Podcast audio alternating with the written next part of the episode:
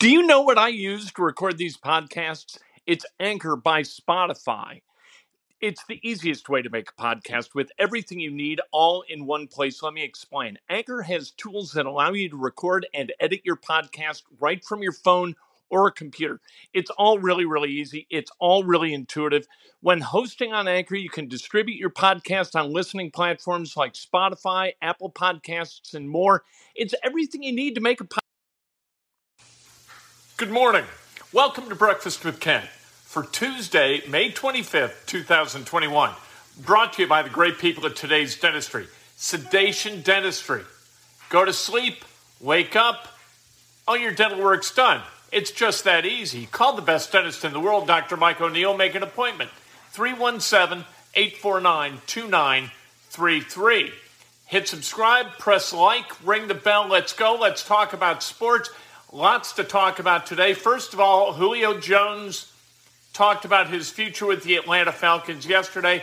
He said, I'm out of there. He wants out of Atlanta. A lot of Colts fans would love to see Julio Jones in a Colts uniform because the Colts are in a bit of a dire need for a number one wide receiver if Michael Pittman Jr. is not ready to make that leap. Sadly, Julio Jones does not fit for the Indianapolis Colts, not from a talent perspective, but from a money perspective. Chris Ballard is very, very cognizant of how much money he has to spend and where it's got to be invested for this team to continue to flourish. The Colts, they, they invest draft picks in guys, right? Those guys come to the Colts, they work hard, they become Colts, they become part of that family, and Chris Ballard is dedicated to rewarding those guys. Guys like Quenton Nelson, guys like Darius Leonard, guys like Braden Smith. These guys are going to be paid, and you need money under the cap to be able to pay it because in the NFL, you've got a hard cap. In the NBA, not a hard cap, soft cap. NFL, hard cap. Julio Jones, 15 million this coming year, 11.7 million in 2022, and then 7.7 million to get out of the deal in his year 34 uh, season, you know what? You can't afford it. And that's the way it is. If you want to keep your current guys, keep that current nucleus who you're going to have to pay coming up next year, you can't welcome a guy like Julio Jones. Plus, there's going to be a bit of a bidding war for Julio Jones and it's not going to be necessarily a second round pick, maybe a second round pick to take on that contract and get the talents of Julio Jones, but probably somebody is going to be willing to part with a first round pick.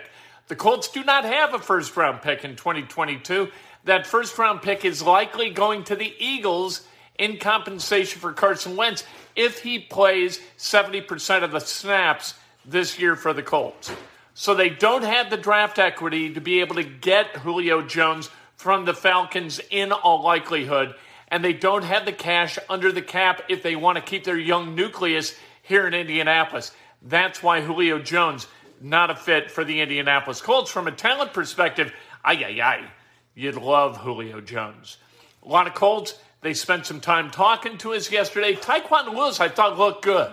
Sometimes he looks a little bit doughy. Yesterday, talking to the media, I thought he looked kind of cut up in his face. He looked like he was a uh, he has spent the offseason really looking after his fitness. Um, and, and, I liked what he was saying about his teammates. A lot of guys in the NFL spend a lot of time thinking about themselves rather than teammates. Tyquan Lewis spent a lot of time talking about Ben Banogu and and what Ben Banogu needs to do in order to be successful. I like that kind of circumspect thinking among the Colts. It seems to be one of their hallmarks. Uh, Julian Blackmon spoke to the media yesterday. Holy Moses. I, from a physical f- perspective, you've got to love Julian Blackmon as a free uh, free safety. But from a behavioral perspective, this guy is a high level thinker. I like Julian Blackmon a lot.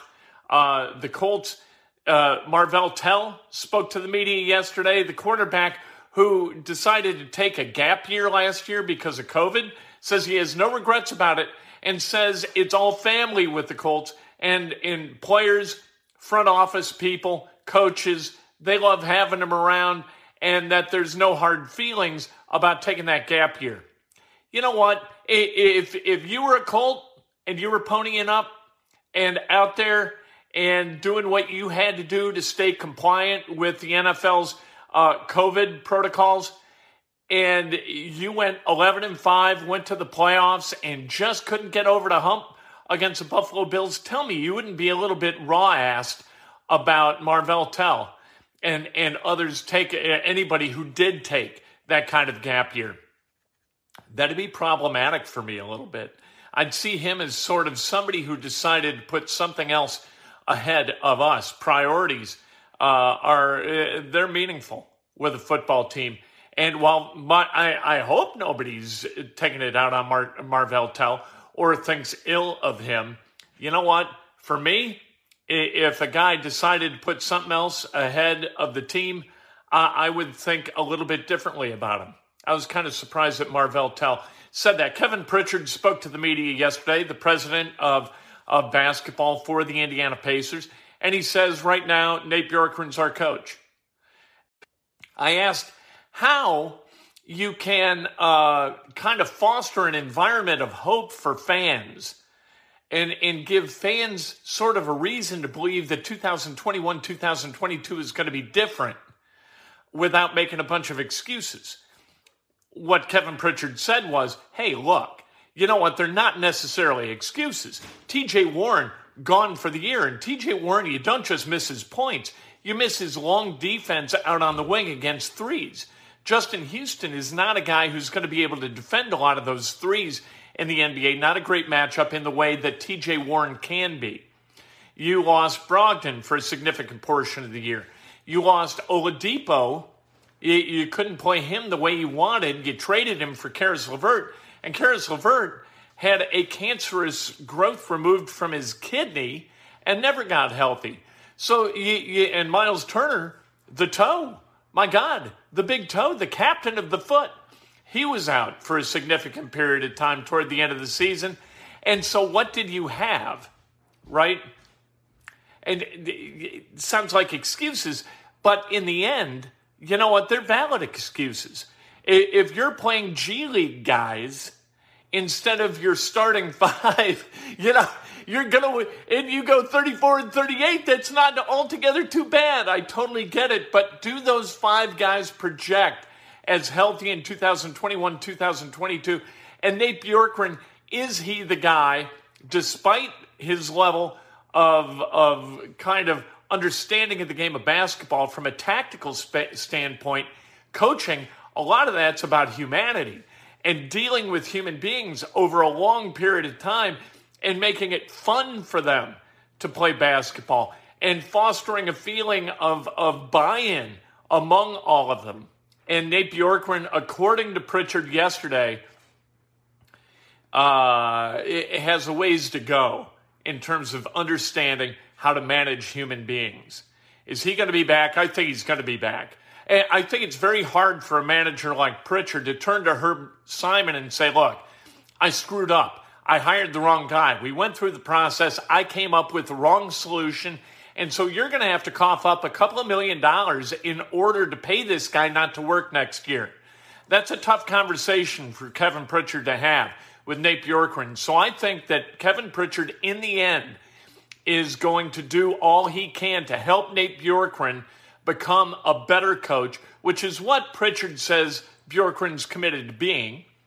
I think that that's going to happen next year. That they're going to they're going to bring all of this back, and they're going to give Bjorkgren an opportunity with his full roster to manage these guys through a season and see if he's capable of being the coach that Pritchard thought he was hiring a year ago. I think that that's what's going to happen. Uh, number one, it may be the right thing to do. Number two, it is certainly the prudent thing to do from a managerial perspective as you deal with an owner who does not like paying people to not work. Herb Simon didn't make a billion dollars or multiple billions of dollars by paying people not to work. Uh, Indiana football got its eighth transfer of this offseason. They get a wide receiver out of Texas A&M, uh, Cameron Buckley, 62 catches, 877 yards, four TDs in his three seasons at Texas A&M. Indiana's getting a lot of guys via the transfer wire. Interesting. Maybe they just love the LEO stuff, love each other. Maybe that really vibes with guys that they want to play in that environment for their last year, their last couple of years of college football. The transfer portal has been very, very productive for Indiana football. And we'll see what that means coming up. For me, if I'm a high school recruit or if I'm the parent of a high school recruit and and they're bringing transfers in over the top, I wonder how that really fits into this paradigm of family for Indiana football. Purdue, they're going to face North Carolina in the Hall of Fame uh, tip-off tournament at the Mohegan Sun Arena in Connecticut. The Boilers and Tar Heels, they'll be facing each other for the first time since 1999. On the other side of the bracket, you got Villanova and Tennessee. Winners play, losers play. It's a two day deal in uh, November of this coming year. Going to be fascinating. I think this college basketball season is going to be outrageous, and in large part because of the coaching changes that have uh, been implemented in in the state of Indiana, certainly, and at Indiana University. Indiana State has made a change in coaching. Uh, Greg Lansing out. You've got IUPUI they made a change. Matt Crenshaw is going to be the head coach there. Here are the top five coaching changes in order of, uh, I, I, think, the way that they were executed and the coach that was hired as a result of that coaching change. And number one is Indiana. Archie Miller out, Mike Woodson in. I think this is a huge upgrade for Indiana. Indiana goes back to the family for the first time since Bob Knight was fired in 2000. And I consider Bob Knight Indiana basketball, uh, sort of the father of modern Indiana basketball, despite the fact that he's got an Ohio State degree and came to Indiana from Army.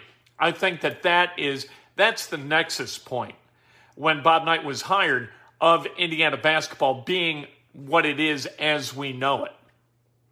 Uh, Mike Woodson played for Indiana from 77 through 80 uh, was a first round draft pick, played in the NBA a long time, and then became an NBA coach. He was terrific with the Atlanta Hawks. He was terrific with the Knicks.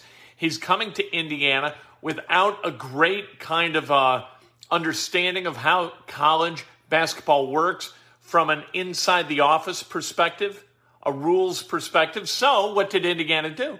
Indiana hired Thad Matta to be the associate AD for men's basketball.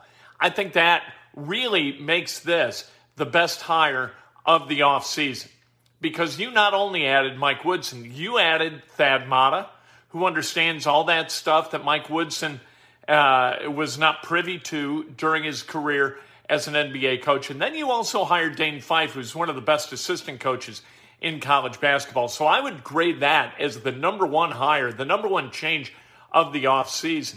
You've got Archie Miller's Indiana Hoosiers who are relentlessly mediocre in terms of results, never went to an NCAA tournament. Mike Woodson, I think, is making changes uh, at Indiana. The second, I think, most impactful coaching change in college basketball, Hubert Davis coming to or staying, being elevated at UNC. Uh, Roy Williams retired. What a what a great guy Roy Williams is.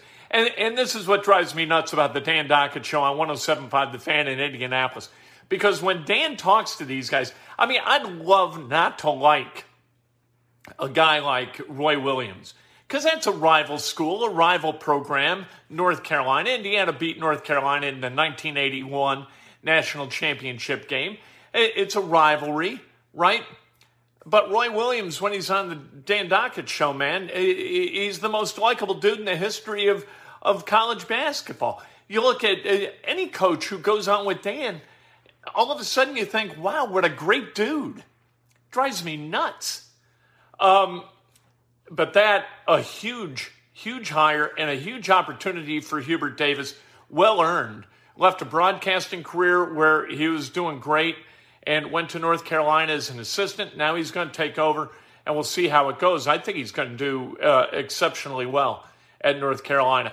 The third most impactful, I think, is Shaka Smart leaving, Chris Beard coming in.